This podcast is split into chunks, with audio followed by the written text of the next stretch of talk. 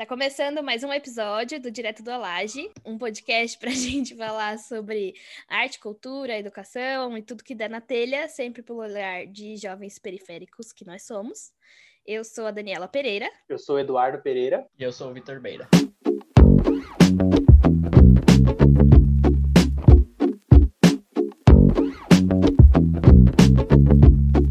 Maravilha. E hoje a gente tem uma convidada muito especial para a gente começar. Expansão sim. do direto para a laje. Isso aí, direto da laje pelo Brasil, ou pelo mundo, quem sabe. Boa. E a gente quer começar a escutar as realidades e as perspectivas de pessoas que são de periferia também, mas que não são das nossas periferias, que a gente já conhece, a gente já fala aqui um monte de coisa.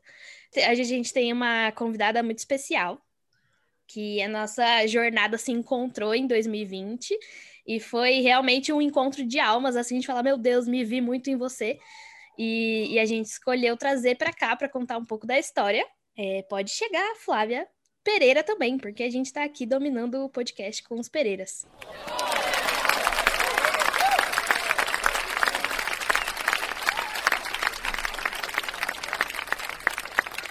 Se apresenta pra gente. Gente, boa noite super feliz de estar aqui. Não só você, Dani, mas você, Vitor, Eduardo, estão super convidados para vir aqui em Belém. Não tomar só tacacá, mas tem um monte de coisa gostosa também. Tem peixe, tem um monte de coisa muito boa. A culinária daqui é ótima mesmo. Então, gente, eu sou a Flávia, é, tenho 28 anos, sou de Belém do Pará. É, venho da periferia, é, de um dos bairros mais populosos que tem aqui em Belém, que se chama Terra Firme. É, sou graduada em Engenharia de Produção pela Universidade do Estado, tenho MBA em Gestão de Comércio e Vendas pela Fundação Getúlio Vargas e atualmente estudo Inovação e Gestão do Varejo 4.0 na SPM. Então, contando aí um pouquinho da minha história para vocês, eu sou uma jovem aí vinda da periferia, né? Morei durante 25 anos nesse bairro, casei aí tem três anos e me mudei para um outro bairro da periferia, é, com os meus pais e a minha irmã. E então a gente está falando lá de uma realidade aí sem saneamento básico, com muitos problemas de alagamento, porque o bairro fica às margens do Rio Tucunduba e a gente não tinha macrodrenagem, então a gente tinha muitos problemas em relação a isso. E tudo isso é uma criança crescendo ali dentro daquele contexto e realmente aprendendo é, como lidar com isso, né? Então, eu costumo falar que foram, de fato, aí três etapas. A primeira etapa, de fato, foi uma fase meio esponja em que eu fui absorvendo as coisas ali e eu não tinha muito parâmetro de como seria fora dali, daquela realidade da periferia. Então, eu estudava numa escola do bairro, é, estava ali com as pessoas realmente do bairro, então não, não tinha realmente esse parâmetro de comparação. É, a minha mãe, ela tinha algumas questões de me deixar brincar muito na rua, porque era um bairro realmente é, muito forte essa questão da criminalidade e a gente tinha muitas questões de extermínio, acerto de contas. É, a maioria dos jovens dessa região realmente acabam não chegando aí até os 18 anos, é, seja porque se envolvem com a criminalidade, seja porque são vítimas de bala perdida. Então, ela tinha muito receio disso. Então, foi uma infância boa na medida do possível, mas muito em casa, realmente de casa para a escola, porque ela tinha realmente esses medos em alguns momentos. É, e, além disso, depois, na segunda etapa disso aí, é, eu acabei indo fazer um cursinho de inglês próximo de casa e acabei ganhando aí uma viagem para a Disney nesse curso de inglês. E decidi, falei para os meus pais que eu queria tentar é, pegar esse dinheiro da viagem para estudar numa escola um pouco melhor do que a escola que eu estudava. E aí inicia, de fato, a, a segunda etapa. Primeira vez tenho contato aí com essa realidade fora do contexto que eu estava anteriormente. Então, eu me deparei realmente com uma realidade completamente nova. Eu entendi que realmente as pessoas tinham condições diferentes naquele momento. Eu tenho uma pergunta. Eu queria, porque você está falando sobre, sobre a sua infância e dá a impressão que hoje você entende quão profunda é você ter tido essa vivência, sabe? não sei, quando você fala, parece que você entendeu que, cara, existe essa desigualdade, é, isso faz parte de quem eu sou, mas não sei, eu não sei explicar. Parece que você tem muito um, um respeito, um, um, carinho, sabe, por, por essa parte da sua história. Não de um jeito, não tô falando isso de um jeito ruim, sabe? Mas é que às vezes demora tanto pra gente virar essa chave, cair essa ficha de que, cara, é, é uma merda mesmo isso daqui que eu passei, mas eu passei e eu sou essa pessoa que eu sou hoje porque isso aconteceu, sabe? Você consegue perceber, assim, na na sua adolescência ou no início da sua vida adulta, quando que isso aconteceu? E, na verdade, sim, primeiro de tudo, né? É isso mesmo? E se é, você consegue perceber quando que isso aconteceu? Certo. Então, Dani, muito. É, eu tento realmente não romantizar essa fase e nem romantizar a história de jovem da periferia, porque realmente é, existem consequências de coisas que aconteceram nessa época. Fato, eu tenho muito respeito por essa história, justamente porque é, me moldou muito é, em relação ao, ao que eu esperava, realmente. Então, quando eu era criança, como eu falei, eu realmente não tinha muito essa questão de perspectiva de comparação. Mas quando eu fui para a escola, é, eu me deparei que realmente algumas coisas eram diferentes. Então, era muito complicado, assim. É, os meus pais, eles realmente não tinham é, condições de pagar aquela escola, mas aí como eu falei que tipo, dinheiro dava, na minha cabeça aquele dinheiro era infinito, na época com a cotação do dólar era uns dois mil reais, eu acho, e aí eu falei, nossa, super dá para a gente pagar alguns meses aí de escola, mas foi uma época bem complicada, porque acabava que em alguns momentos não dava. Então, às vezes, eu era chamada na diretoria da escola, e aí geralmente eles estavam atrás dos meus pais, né? Porque meu pai não estava atendendo o telefone, alguma coisa assim, e eles não falavam exatamente o que estava acontecendo, mas eu sabia que era porque a mensalidade estava atrasada. Então é muito complicado para uma adolescente conseguir se concentrar dentro do processo de aprendizado, ali dentro da sala de aula, quando tem esse tipo de preocupação, né? Então, quando a gente olha lá para a pirâmide de Maslow, em que a gente vê as necessidades básicas que precisam ser atendidas, eu me via em muitos momentos não tendo as minhas necessidades básicas sendo atendidas, é, seja por causa da segurança, seja por, às vezes, é, o dinheiro que eu recebia do ônibus para ir para a escola. Era só o dinheiro do ônibus, então se eu quisesse lanchar, alguma coisa do tipo, eu precisaria tirar o dinheiro do ônibus e voltar a pé para casa. Tudo isso mexia muito, né? Então, como dentro desse contexto você está aberto para o aprendizado, né? Então, nessa época, realmente, algum, algumas coisas que eram negociáveis para mim naquele momento, que era justamente a questão de estudar. Então, eu comecei a sentir, de fato, prazer em estudar. Então, eu realmente mergulhei para me dedicar para aquilo, e aquilo me fazia feliz, de alguma forma. Estudar me fazia feliz, me fazia esquecer um pouco dos outros problemas. Então, eu, de fato, tenho muito respeito por essa história, Dani. Mas, como te falei, não, não, não busco romantizar isso, porque existem algumas necessidades básicas que deveriam, de fato, ter direito para todos os jovens. Não adianta a gente querer avaliar esse jovem, mensurar esse jovem dentro de uma prova se ele está num contexto completamente diferente. Então, eu me deparei com isso. Na época da escola, eu lembro que às vezes eu tinha só uma farda, por exemplo, para ir para a escola. Então, toda vez quando eu voltava para casa, eu tinha que lavar aquela farda e eu tinha que usar aquela mesma farda no outro dia. Então, a farda, farda é uniforme? Ou é, farda, farda? Farda é ah, tá uniforme. Tá a gente chama de farda aqui. Entendi. E aí, era, era uma, uma farda azul, tipo Smurf.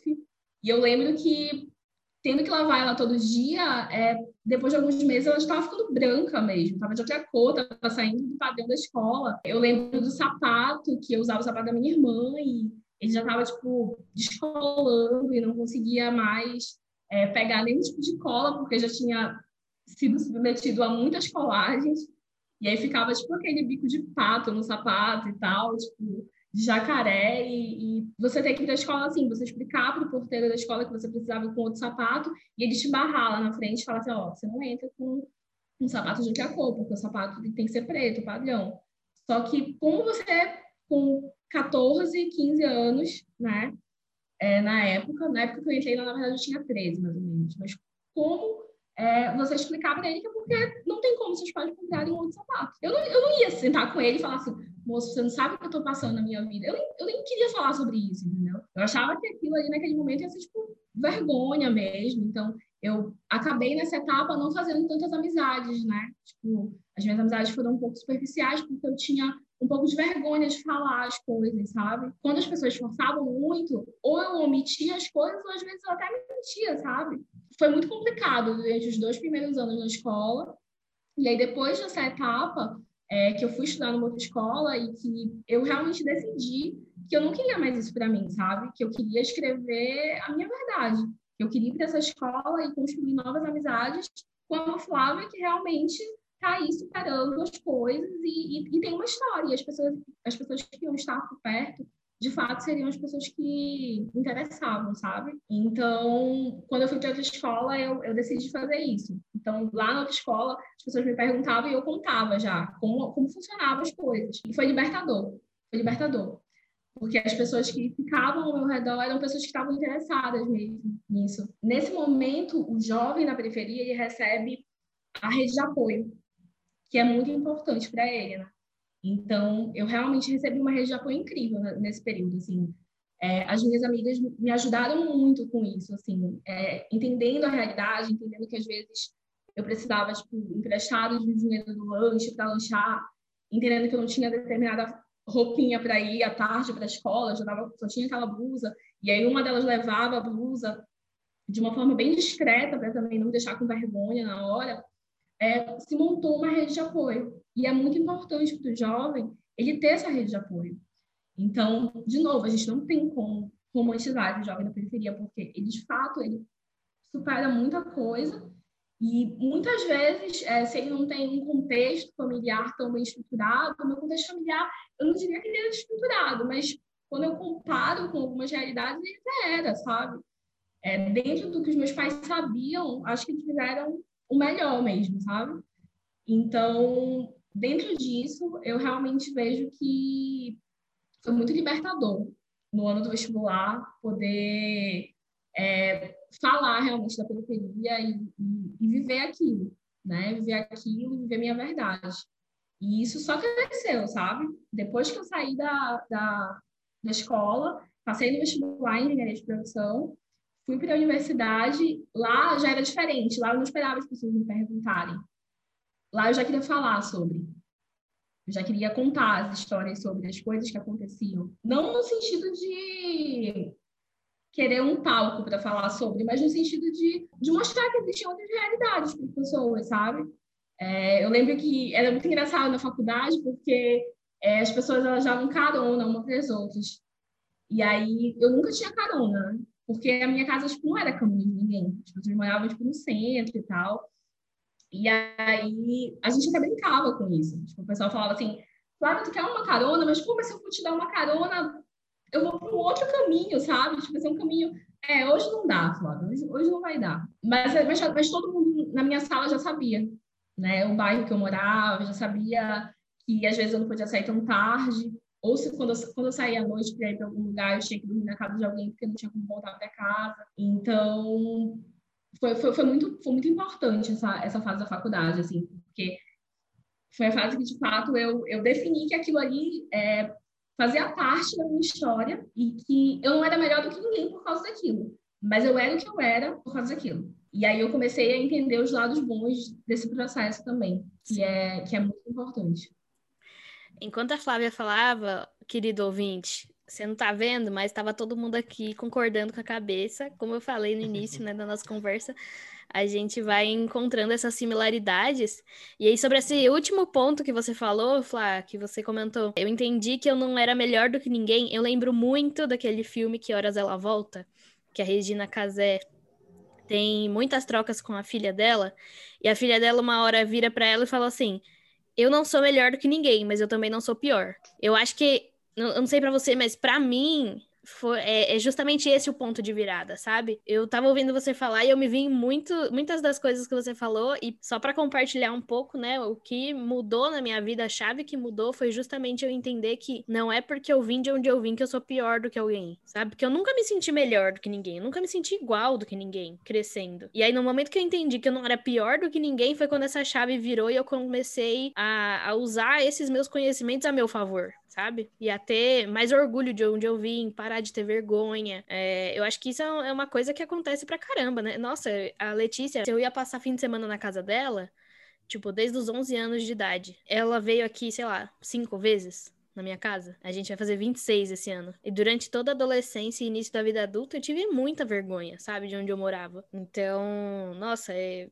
me senti contemplada.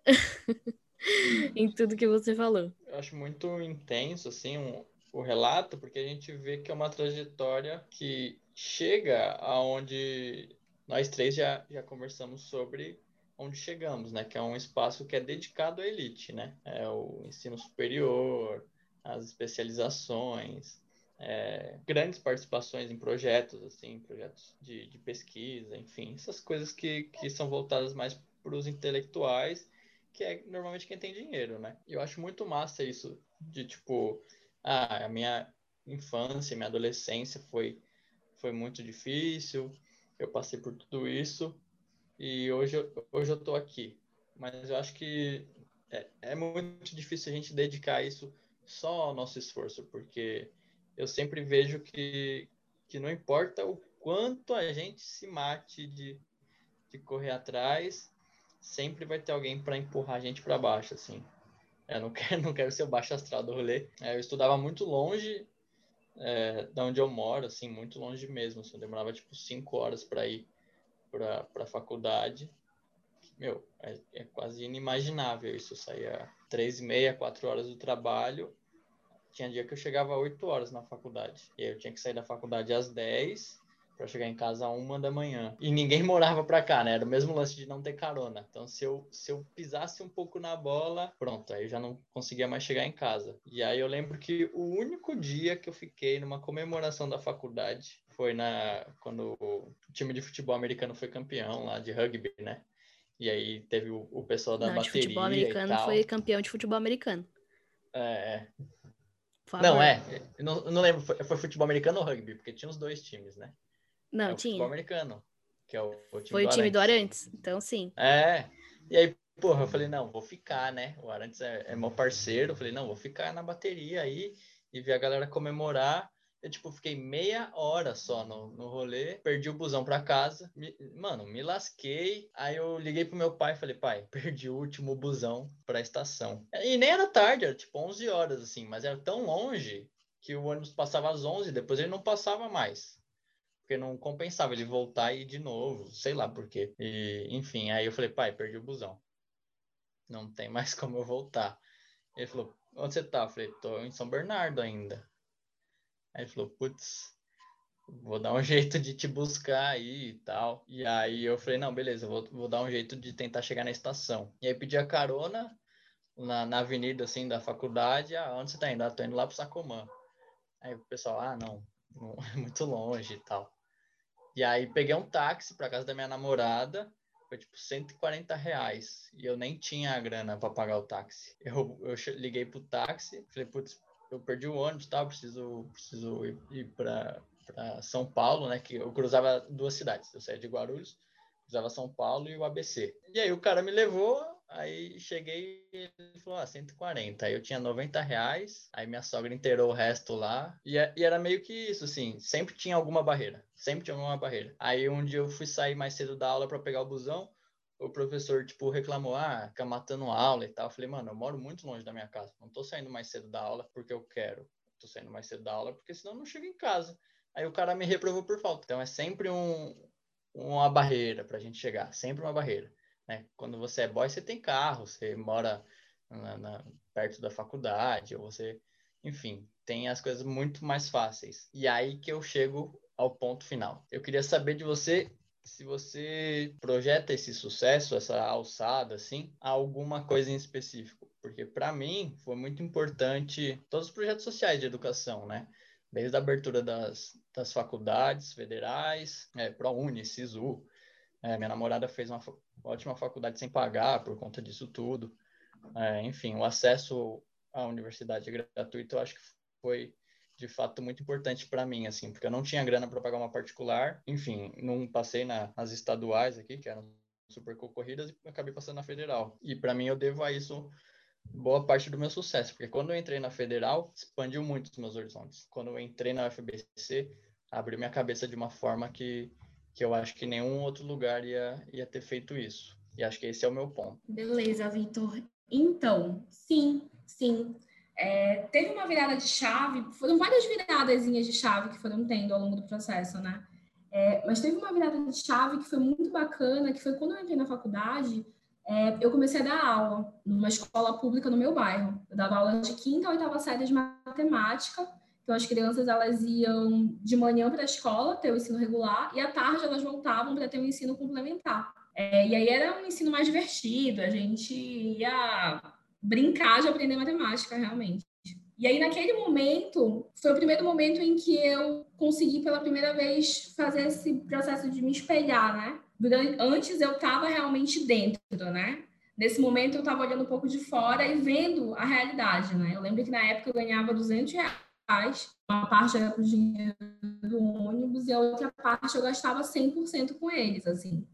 É, eu queria realmente comprar umas coisas diferentes de comida para levar para ele, porque eu partia muito do princípio que não dava para prestar atenção na aula se você tivesse com fome.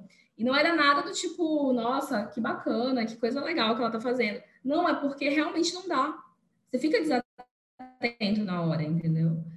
Então, nesse momento foi tipo uma grande virada de chave. É, a gente trocou muito, realmente. Foi, foi uma experiência incrível. fiquei dois anos dando aula para eles. E eu saí de lá entendendo a minha responsabilidade quanto jovem da periferia. Podia falar mais que eu era uma jovem que queria se mudar da periferia. Naquele momento eu comecei a ser a jovem que queria mudar a periferia, né? Porque a gente fala muito de tipo, ah, morar num bairro mais próximo, no bairro do centro e tal. E aí pouco se fala sobre, de fato, você mudar, você ser um agente de mudança dentro da periferia. Então, foi, essa foi uma quando eu fui trabalhar depois num banco e tal, e aí eu parei de, do projeto, eu senti a necessidade de fazer alguma coisa pelo meu bairro.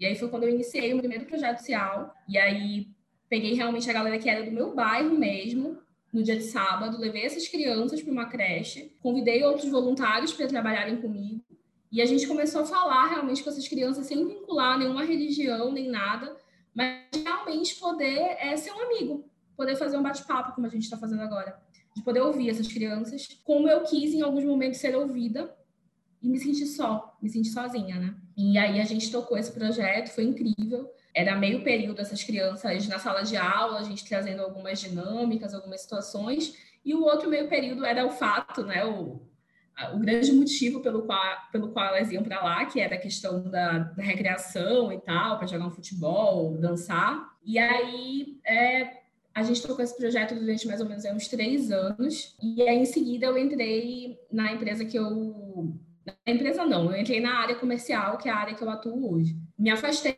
disso e me perguntei de que forma eu conseguiria continuar ativa de alguma forma nisso, mas dentro daquele contexto novo, que era o meu contexto de trabalho e que ia me demandar esse, esse tempo, né? Porque eu, eu tinha uma rotina de viagens e tudo mais. E aí, olha, é, sou estagiária e eu quero ser um dia gerente regional da região norte.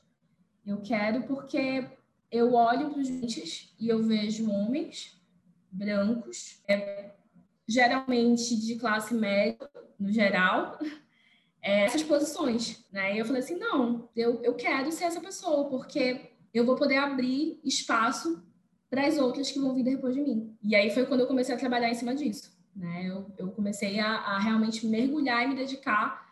É, foi o que eu falei para o meu chefe mais recente. Hoje eu sou gerente regional. Eu virei gerente regional em outubro de 2020. E eu falei para o meu chefe, falei, eu tô aqui não é só por mim. E não é pela minha família e tal, não é só isso.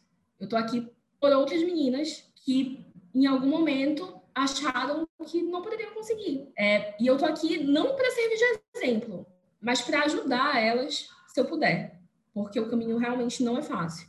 Então, realmente, Vitor, é, eu vejo de uma forma muito latente o fato né, de ter vindo de lá é, e todas as construções sociais que foram acontecendo depois disso, como resultado de hoje estar na posição que eu estou. Estou toda arrepiada. Eu queria fazer um comentário. Eu tenho um amigo que é de Belém também, eu conheci ele na faculdade e tal, ele não, até onde eu sei, pelo menos, ele não, não vem de um bairro de periferia, de Belém. Sei lá, ele é a única pessoa do Pará que eu conheço, que eu conheci na minha vida, assim.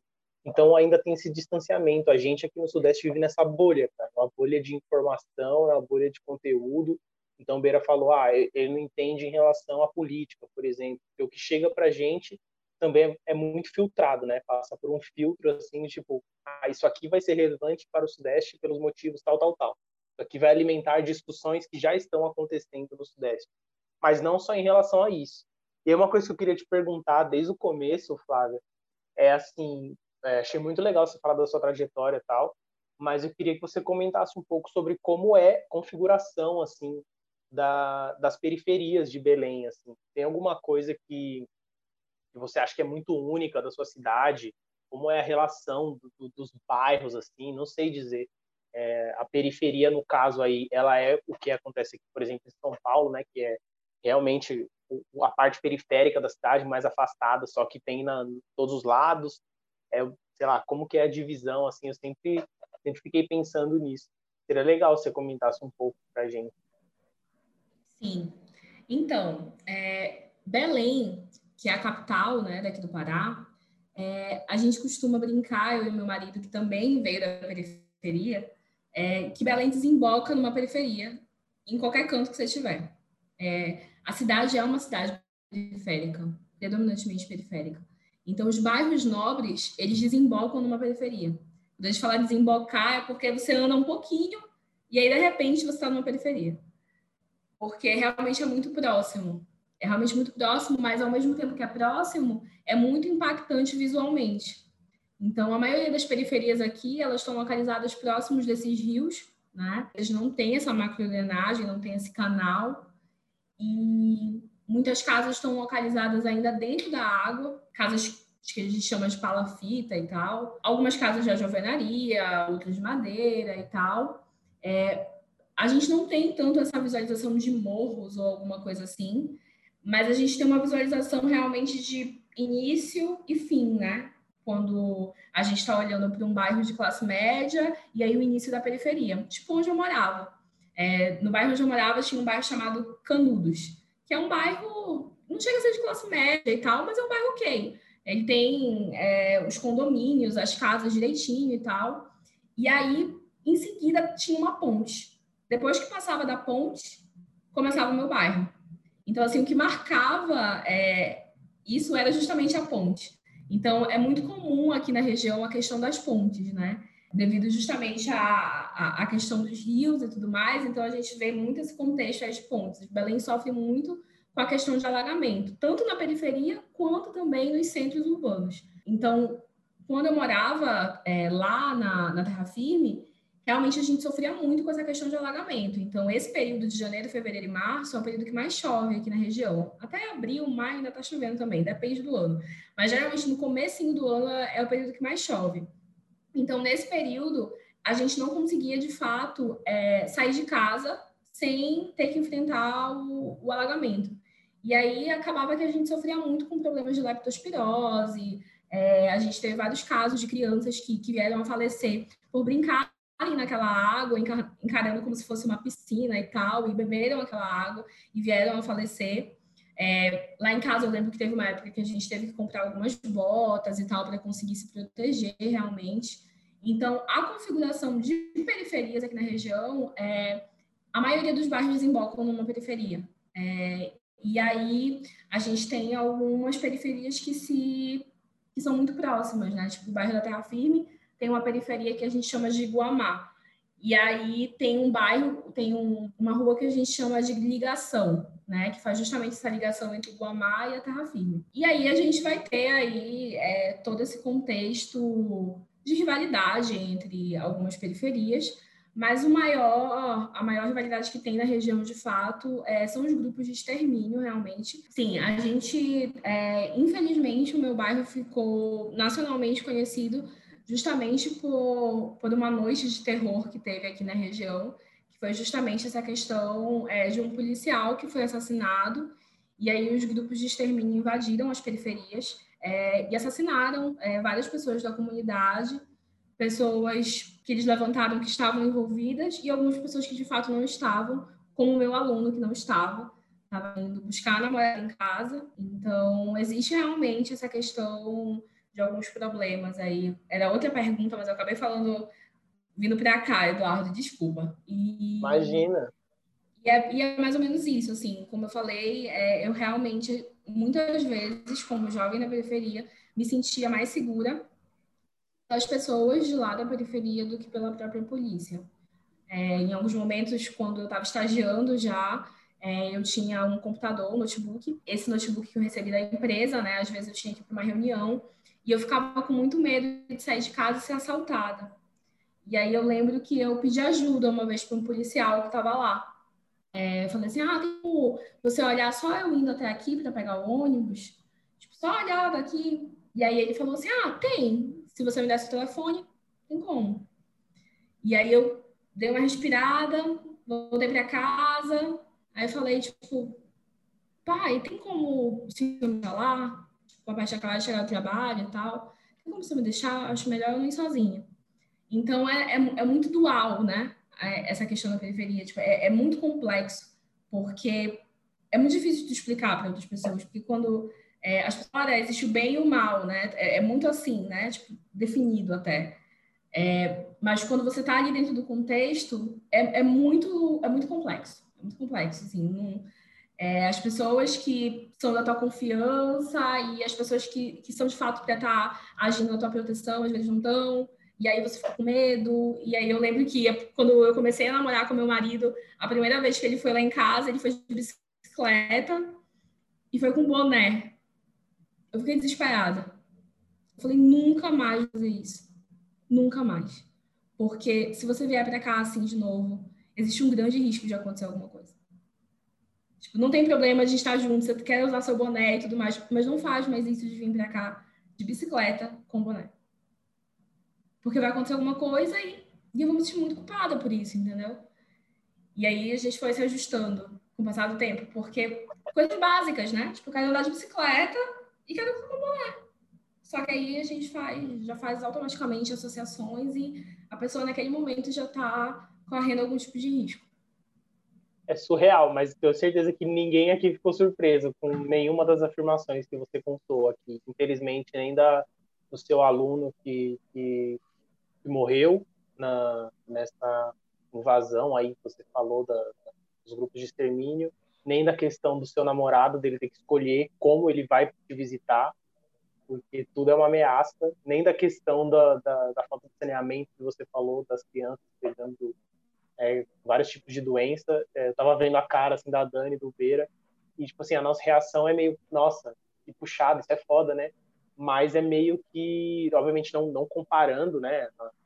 Mas sendo de periferia, é, é, parece que é uma coisa, tipo assim, independente de onde você está, tem coisas que, que a gente sabe que, que acontece. Isso, isso é muito bizarro, assim. Cara, você não pode vir de boné, porque alguma coisa vai acontecer. Se você parar para pensar, é muito absurda essa afirmação, sabe? Mas a gente não fica surpreso com uma coisa dessa. A gente aprende a, a normalizar. Fala, é, nossa, realmente, ele tem que tomar cuidado, porque o, o bairro é assim, assim, assado. Que loucura. Eu só fiquei surpresa com o policial. Que grandíssimo filho da puta, né? É, você, conforme você foi falando, né, os bairros e tal, fui dando um Google assim, e é, eu vi que a, a, disposição geográfica é muito diferente de São Paulo. É que assim, eu acho que as periferias do Rio elas são muito particulares, porque é, é feitas no, são feitas no meio da, das montanhas, assim, né? É, as favelas do Rio, elas são bem íngremes no morro. Algumas em São Paulo são tipo Belém, assim, que são bem nos extremos, é, na margem de rios, algumas até com palafitas. Só que eu acho que a grande maioria são periferias urbanas, né, que a gente tem, que é um, é um bairro distante, mas ele tem o mínimo do saneamento básico. Às vezes acontece enchente, às vezes não. Toda semana acontece uhum. enchente, mas o acontece enchente porque o rio ele é tapado, né? Então não tem escoamento de água. Então não é essa coisa é, de você morar na beira do rio Rio mesmo, assim, que nem eu tava vendo aqui. Enfim. E quanto ao tratamento da polícia, é, é difícil, porque eu nunca fui muito fã da polícia e, e diversas vezes, diversas não, mas algumas vezes quando eu tava voltando da FBC de tarde, principalmente na época de frio, né? É, você tá com a mochila nas costas, tá? As minhas roupas elas são todas escuras, assim, preto, né, azul escuro. E aí diversas vezes eu de mochila e moletom preto, de capuz, voltando para casa. Aí sempre passava o guardião da GCM, assim, numa avenida que tem próximo. E aí eles vinham com a moto, aí eu já sabia já que ia me parar. Aí eles paravam, abria minha mala, aí fazia eu mostrar tudo que tinha na mala e ia embora, saca? Eu falava, ah, pra onde você tá indo? Ah, tô indo pra casa. Ah, o que, você tava fazendo? Eu falava, ah, tô voltando da faculdade. Ah, abre a mochila aí. Aí eu abria e mostrava. Aí era caderno, estojo e tal. Aí uma vez eu mostrei a marmita, né? Eu peguei os talheres, mostrei a marmita e o cara falou, e essa faca aí? Aí eu falei, é pra eu comer minha marmita. Ah, tá não é possível. É de Mano, era ridículo, assim. Acho que uma das vezes eu sofri essas abordagens assim umas três, quatro vezes. Mas a vez que mais me deixou bravo tava uma garoinha chata, assim. E aí o cara fez eu colocar tudo na calçada e foi embora. E eu coloquei tudo na calçada, ele olhou e botei tudo de volta e foi embora.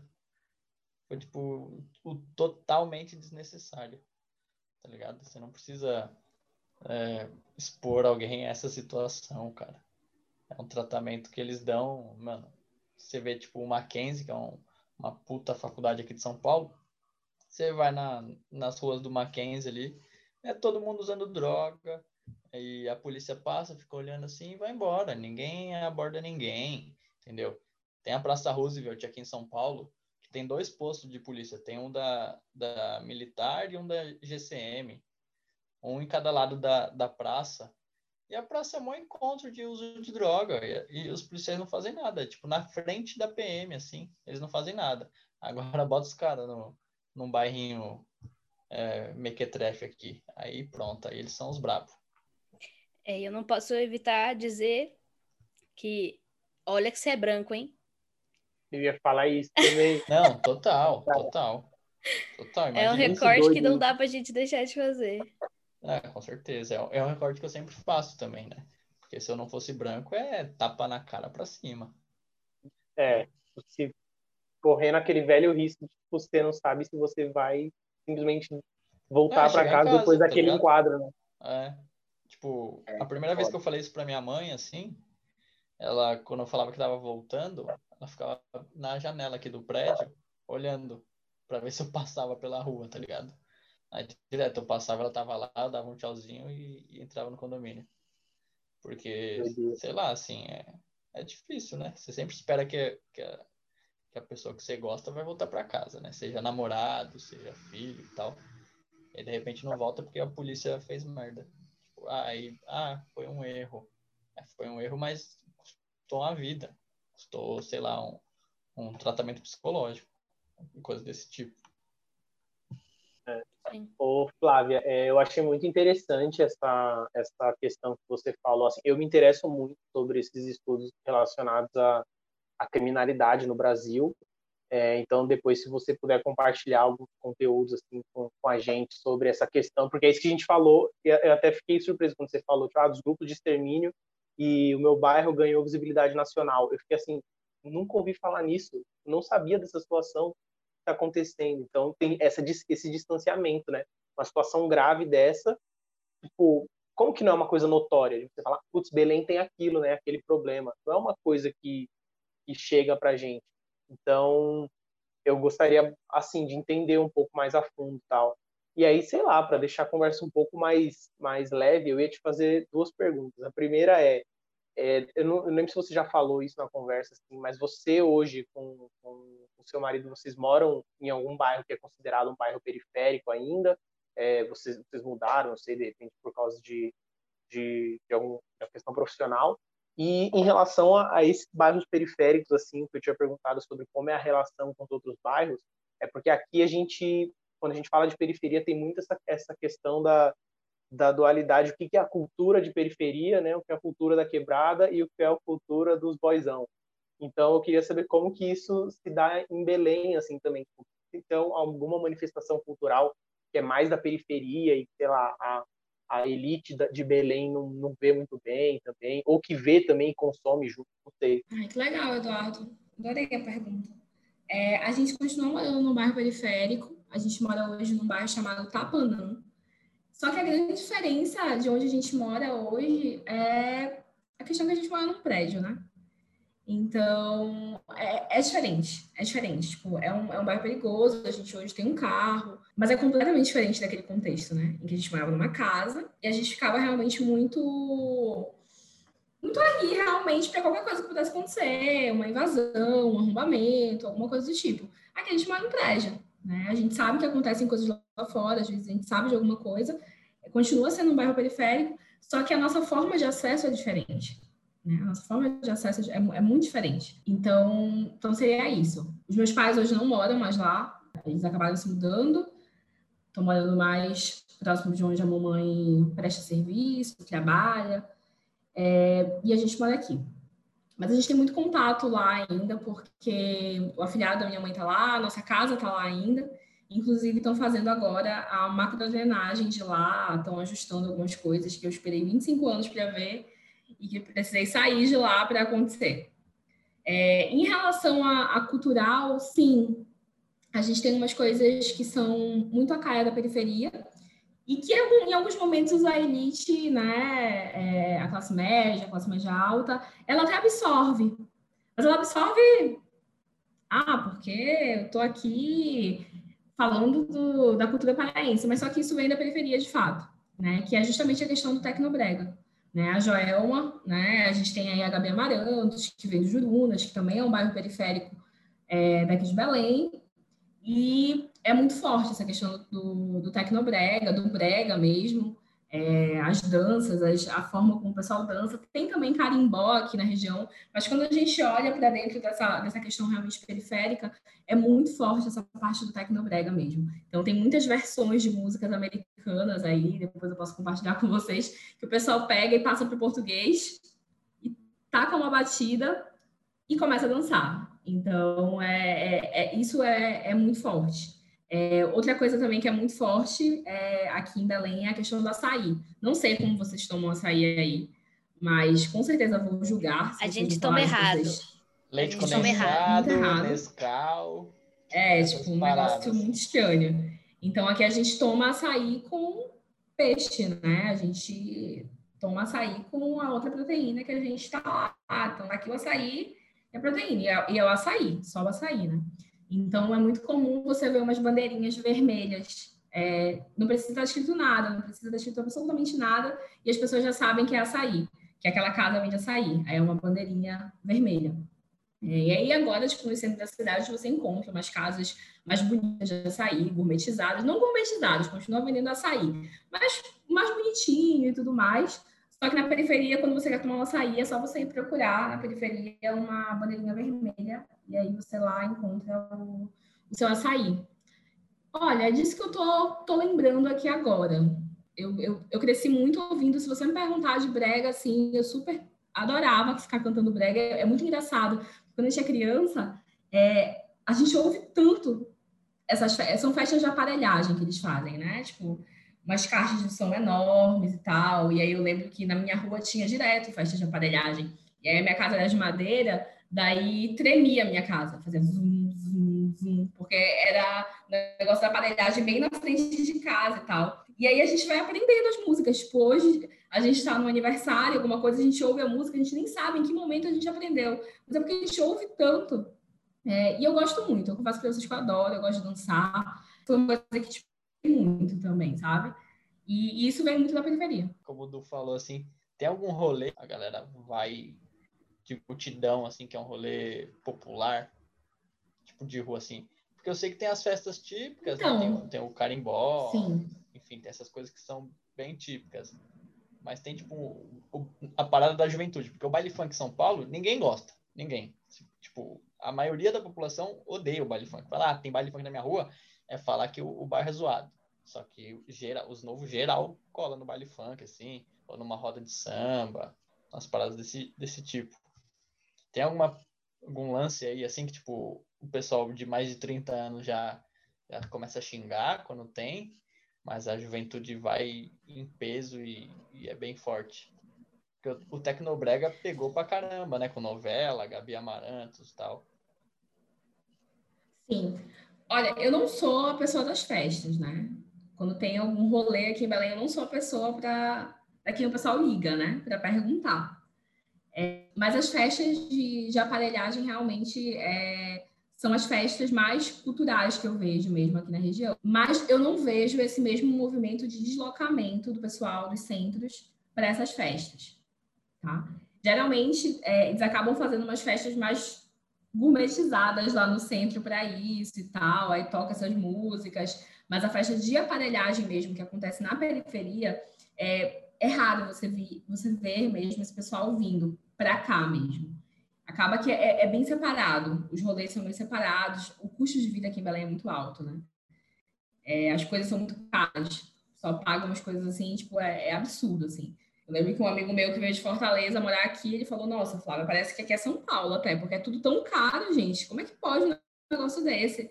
Eu, fui, eu vou para São Paulo no carnaval. É, eu vou, vou para Campos do Jordão. E aí eu fui fazer uma cotação no Hotel Fazenda aqui, aqui pertinho de Belém.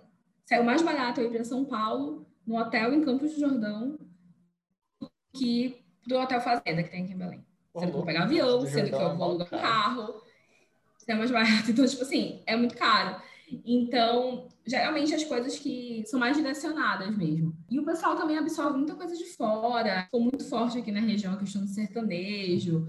É, essas questões culturais mesmo, de carimbó, todas essas coisas, acaba que atende um público às vezes um pouco mais velho até. Uma galera que realmente curte é, essas raízes e tal. Mas as festas de aparelhagem não estão acontecendo tanto quanto agora, mas elas de fato é, são, é, é o que acontece na, na periferia, realmente.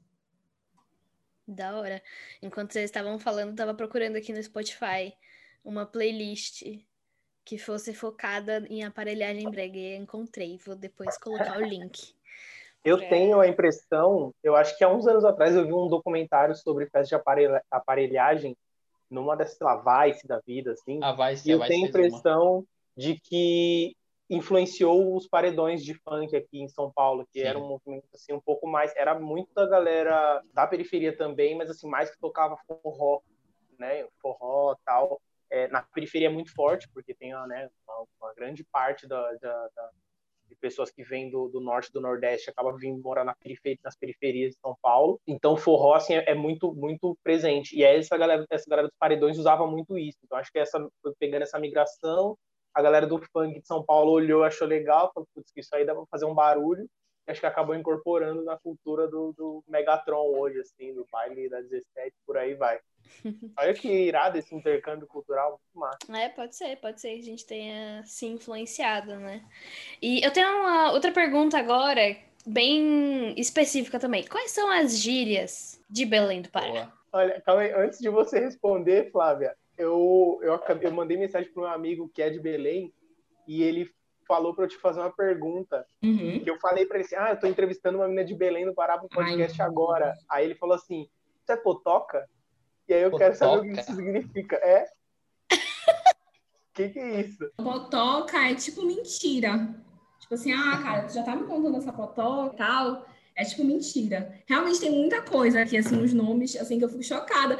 E eu falo com tanta naturalidade, às vezes, nos outros locais, e aí eu quero que as pessoas entendam, e às vezes as pessoas acham que a gente está ofendendo. Mas potoca é tipo mentira. Acho que o, a principal gíria que tem aqui em Belém, acho que sem dúvida, sem dúvida, é de fato égua, né? Que até estava tendo agora na novela e tal. E aí a gente fica com uma dor no coração, porque o pessoal acaba não usando da forma correta e tal. Porque é tão, é tão nosso égua no sentido. A gente usa égua para tudo. A gente usa égua para falar de alguma coisa tipo que é bacana, tipo égua, que legal. E a gente usa égua para falar alguma coisa que tipo não foi tão bacana, égua, caramba, não acredito nisso. Então é, a gente usa égua realmente para tudo, tipo, a gente às vezes fala para pessoa, tipo, égua de ti, não, égua de ti. Tipo, como se isso tivesse algum sentido, entendeu?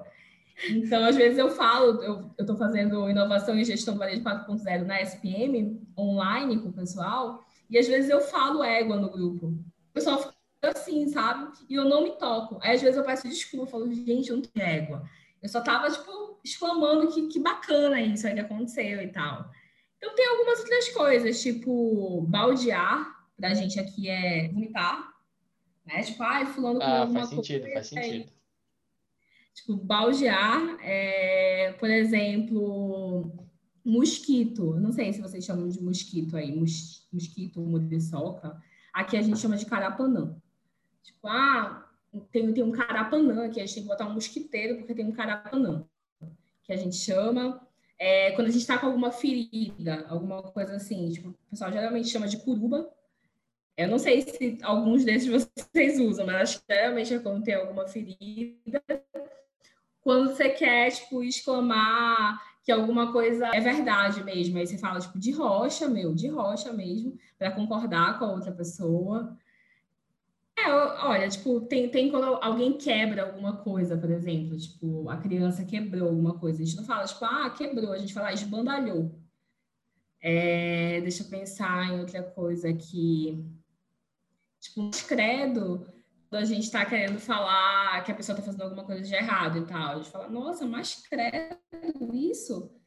É, mas quando também é muito, muito, muito, muito. A gente usa muito aqui. Tipo, a pessoa fala que, que fez alguma coisa, que vai viajar para fora do país, alguma coisa. A gente fala, mas quando que tu vai viajar? Então, assim, tem muita, tem realmente muita coisa, assim, muita coisa, mas, mas o que a gente mais utiliza aqui realmente é o égua. Usa muito égua, é égua mesmo. Potoca, eu confesso que eu não uso tanto, mas aí você pega, tipo, os meus pais e tal, eles já usam mais. Que da hora. A gente vai fazer um, um dicionário Belém São Paulo todo mundo ficar entendido. É, exatamente. Não, então, eu ia perguntar, essa, essa é a minha próxima pergunta. É, Flá, o que, que você indicaria para gente conhecer Belém? É, pode ser tanto online quanto presencial. A partir do momento que a gente conseguir viajar para caramba, né, e tal, se a gente chegar aí em Belém, o que, que você indica para a gente conhecer? Para sentir realmente a cidade, conhecer a história, enfim, como o que, que você diria para gente?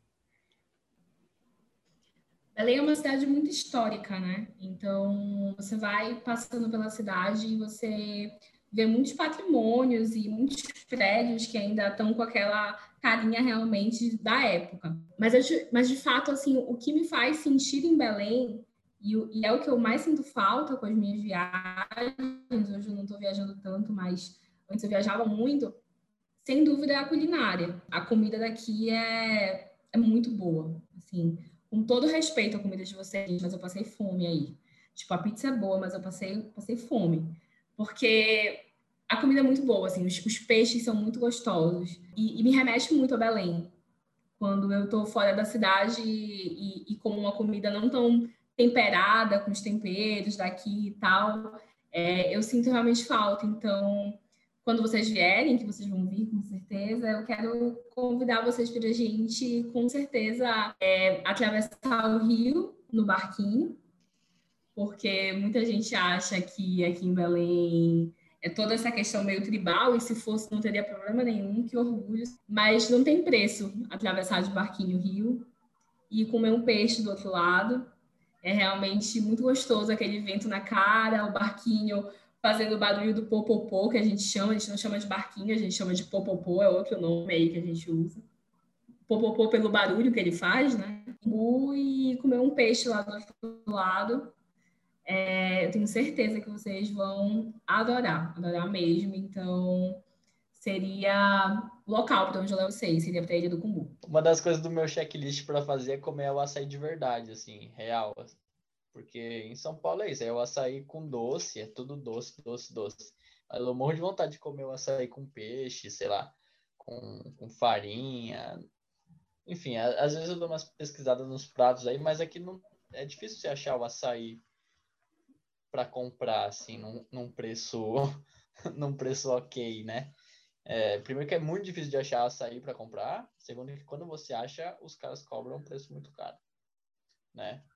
E, e eu super aceito esse convite aí. Achei super da hora. Ah, mano, é, é da hora, assim, porque para mim é muito desconexo do que eu vivo, né? O Brasil ele tem um, um tamanho tão grande que dentro do próprio país tem uma cultura tão diferente, assim, tipo, da, da que eu vivo. E me deixa super curioso. Eu não sei se eu falei isso numa parte que eu vou deixar dentro do, do podcast mesmo, então vou falar de novo. Para quem eu não disse ainda, eu e Flávio nos conhecemos num prêmio de liderança jovem. E aí, cara, você já de início, você já falou aí todo o seu currículo, que eu achei maravilhoso. E como a gente já comentou durante o episódio, esse não é um, um lugar que é dado, né, para quem veio de periferia, assim, de mão beijada. Geralmente você tem que lutar muito, e pelo que você com toda a sua história, você realmente teve que lutar muito. E aí eu queria entender como você, em 2020, olhou para sua trajetória, não só para se inscrever no prêmio, é o Young Leaders, para quem estiver ouvindo a gente e se interessar, mas está ali entre os finalistas. Como que foi? Como que foi para você essa sensação de, caraca, olha onde eu cheguei e olha de onde eu vim? Queria saber de você também. Eu lembro, Dani, que foi numa madrugada, é, meu marido já estava indo dormir, e aí eu estava vendo no LinkedIn, estava passando assim no LinkedIn, nessa época eu estava em outra empresa, e aí eu vi uma pessoa da empresa compartilhar. É, ela tinha participado e tal, e aí eu falei, peraí, deixa eu dar uma lida nisso. E aí já estava tarde e tal, e aí eu saí do quarto e sentei no sofá e comecei comecei a, a, ler sobre o, sobre o prêmio. E eu fiquei tão empolgada, Dani, eu fiquei tão empolgada, é, poucas vezes eu senti essa sensação de, de pertencimento tão forte como eu senti.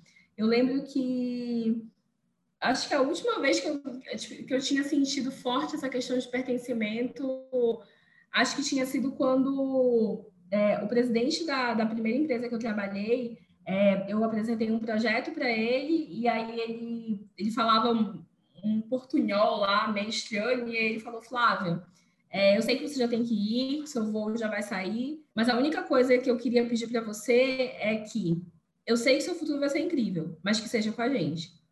E naquele momento, assim, foi uma virada de chave muito forte de pertencimento, e depois disso, a vida foi vindo, eu fui tendo momentos bons, mas assim, é, quando eu li a questão do Young Leader, eu senti muito forte essa questão de pertencimento.